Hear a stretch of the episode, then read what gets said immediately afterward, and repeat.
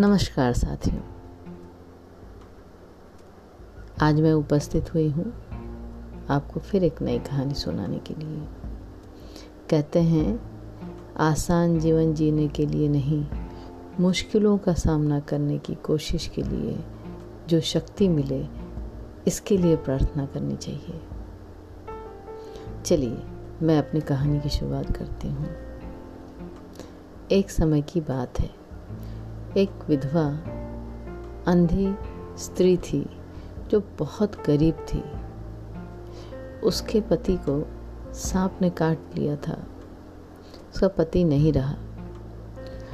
उसने जैसे तैसे अपने बेटे को पाल पोस कर बड़ा किया।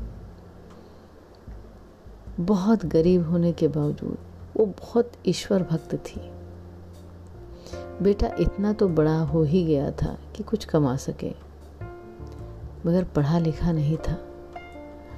क्योंकि उनके पास इतना धन नहीं था जिससे उसकी पढ़ाई लिखाई हो सके। और पिता का साया भी नहीं रह गया था।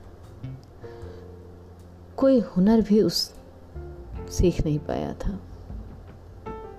फिर भी किसी तरह जंगल में जाकर लकड़ी काट काट कर लाता और साहूकार के पास देते हुए जो भी कुछ अनाज पानी पाता उसी से उसके घर का गुजारा वो चला रहा था। कहीं बाहर जाने की वो नहीं सोच सकता था, क्योंकि उसकी माँ अंधी थी। उसे छोड़कर वो कहीं जा भी नहीं सकता था। उस अंधी स्त्री को इन सब में ईश्वर की भक्ति ज़्यादा पसंद थी। ईश्वर भी सोचते कि इतने कठिन दौर से गुजर जाने के बाद भी इसने कभी मुझसे कुछ मांगा नहीं और मुझे एक पल के लिए भुलाया भी नहीं। ईश्वर तो भाव के भूखे होते हैं। अभी उस अंधी स्त्री ने ईश्वर की भक्ति में लीन होते हुए उठकर चलने की कोशिश की और जब गिरने लगी तो कहती, ईश्वर, धन्यवाद। ईश्वर चौंक जाते। ये क्या गिरने के लिए धन्यवाद कह रही है? तो देखते कि उसके बेटे ने उसको थाम रखा है। आगे सुनते तो वो कह रही होती कि बताइए, अगर मुझे बेटा नहीं मिला होता तो मैं गिर जाती। मेरे मालिक का धन्यवाद। माँ बेटे दोनों जैसे तैसे अपना गुजारा कर रहे थे। लेकिन आश्चर्य की बात क्या थी? कि ना माँ को और ना बेटे को। ईश्वर से कोई शिकायत थी और ना ही अपनी परिस्थिति से कोई शिकायत थी। जो जैसा है, वैसा ही चलने चलते रहने में ही दोनों ठीक थे। दुखी नहीं थे। प्रभु तो हमेशा प्रेम के भूखे होते हैं। प्रभु उसकी लीनता, उसकी भक्ति से बहुत प्रसन्न हो गए। इतने ज़्यादा कि अपने आप को उसे मिलने से रोक नहीं पाए। और एक दिन उनको शरारत सूझी कि आज इसकी परीक्षा ले ही लेता हूँ। ये सचमुच वो बोलती नहीं है या इसको कुछ चाहिए नहीं। और वो पहुँच गए। लड़का जंगल में लकड़ी काटने चला गया था। और वृद्धा माँ, अंधी तो थी ही। अपना जो भी कुछ काम हाथों से टो टो के कर रही थी, उसी के साथ ईश्वर की भक्ति, ईश्वर को पुकार लगाए पड़ी थी। अचानक भगवान प्रकट हो गए और कहे, माई मैं तेरे भक्ति से बहुत प्रसन्न हूँ। तू हमेशा मुझे याद करती है। ले, मैं आ गया। बता क्या चाहिए? जब उस स्त्री के कान में ये बात पड़ी तो गर्दन घुमा घुमा कर इधर उधर देखने लगी। तो कहे इधर उधर क्या देख रही हो? मैं तो तुम्हारे सामने खड़ा हूँ। थोड़ी देर में उसे समझ में आया, ये तो मेरे प्रभु की बात है, ये तो मेरे प्रभु की आवाज़ है।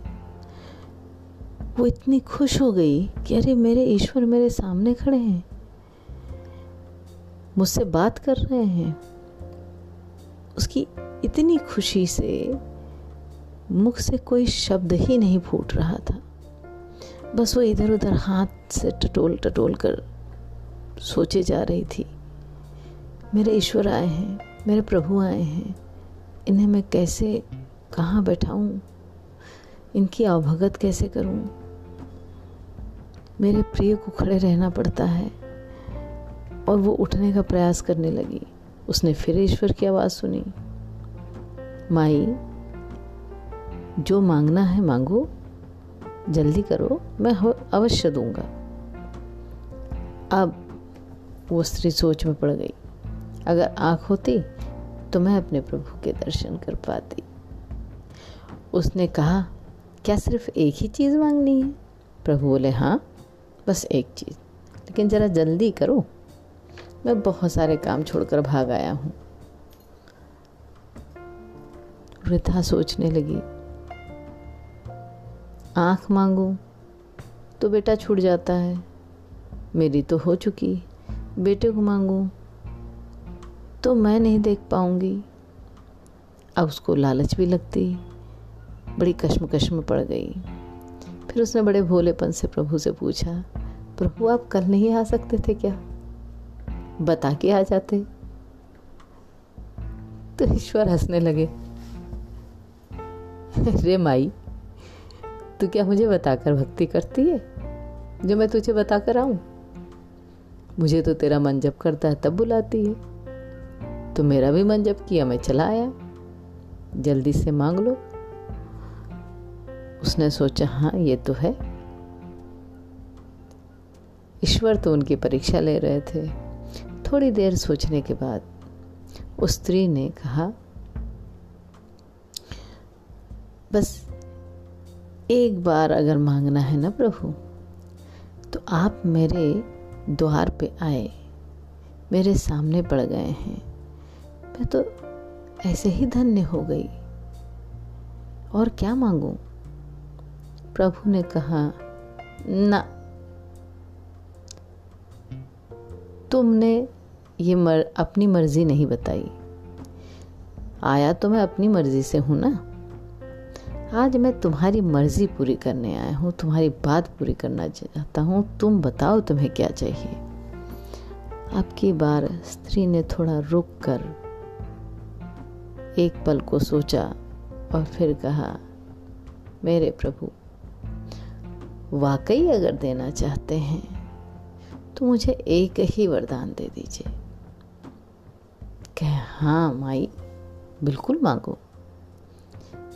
कह, मैं चाहती हूँ कि मैं अपने पोते को चांदी की चम्मच से चांदी के कटोरे में दूध पीते हुए देख सकूँ। और ईश्वर इतनी जल्दी में थे। उन्होंने कहा, तथास्तु। और लौट चले। लौटते समय उन्होंने सोचा अरे, मैंने एक ही वरदान दिया था। इसको तो इतनी सारी चीज़ दे आया मैं।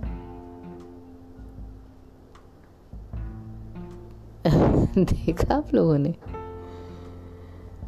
इस कहानी से हमें इस बात का पता चलता है कि हड़बड़ी से हड़बड़ी वाली परिस्थितियों में भी अगर हम बोलना जानते हैं, जिसको कि कहा जाता है कि तोल मोल के बोल,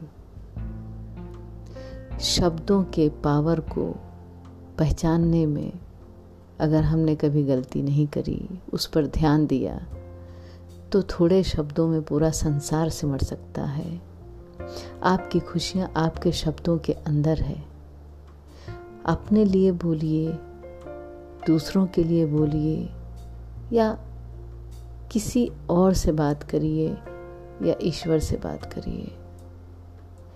अगर आपको शब्दों का तोलना आ गया तो इस संसार में आपसे सुखी कोई नहीं हो सकता।